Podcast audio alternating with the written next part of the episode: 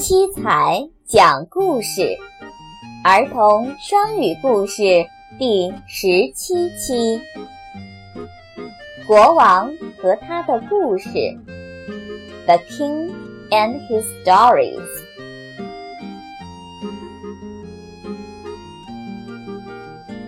Once there was a king. He likes to write stories, but his stories were not good. As people were afraid of him, they all said his stories were good. 从前有一个国王，他喜欢写故事，但是他的故事并不是很好。由于人们都怕他，所以都说他写的故事好听。One day, the king showed his stories to a famous writer. He waited the writer to praise these stories. But the writer said his stories were so bad that he should throw them into fire. The king got very angry with him and sent him to prison.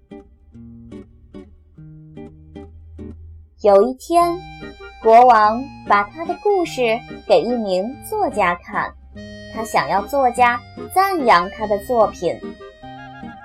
可是作家却说他的故事太差了，所以要扔进火里。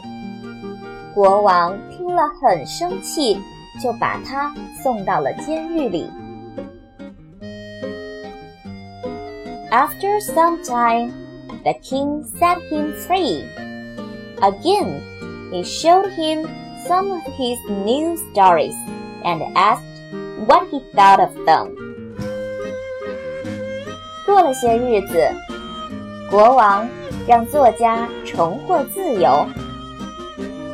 国王重新将自己的新故事给作家看，并且问他这次感觉怎么样。 After reading them, the writer at once turned to the soldiers and said, Take me back to prison, please. 作家看了国王的新作品之后，立刻转身对士兵说：“哦，还是请把我送回监狱吧。”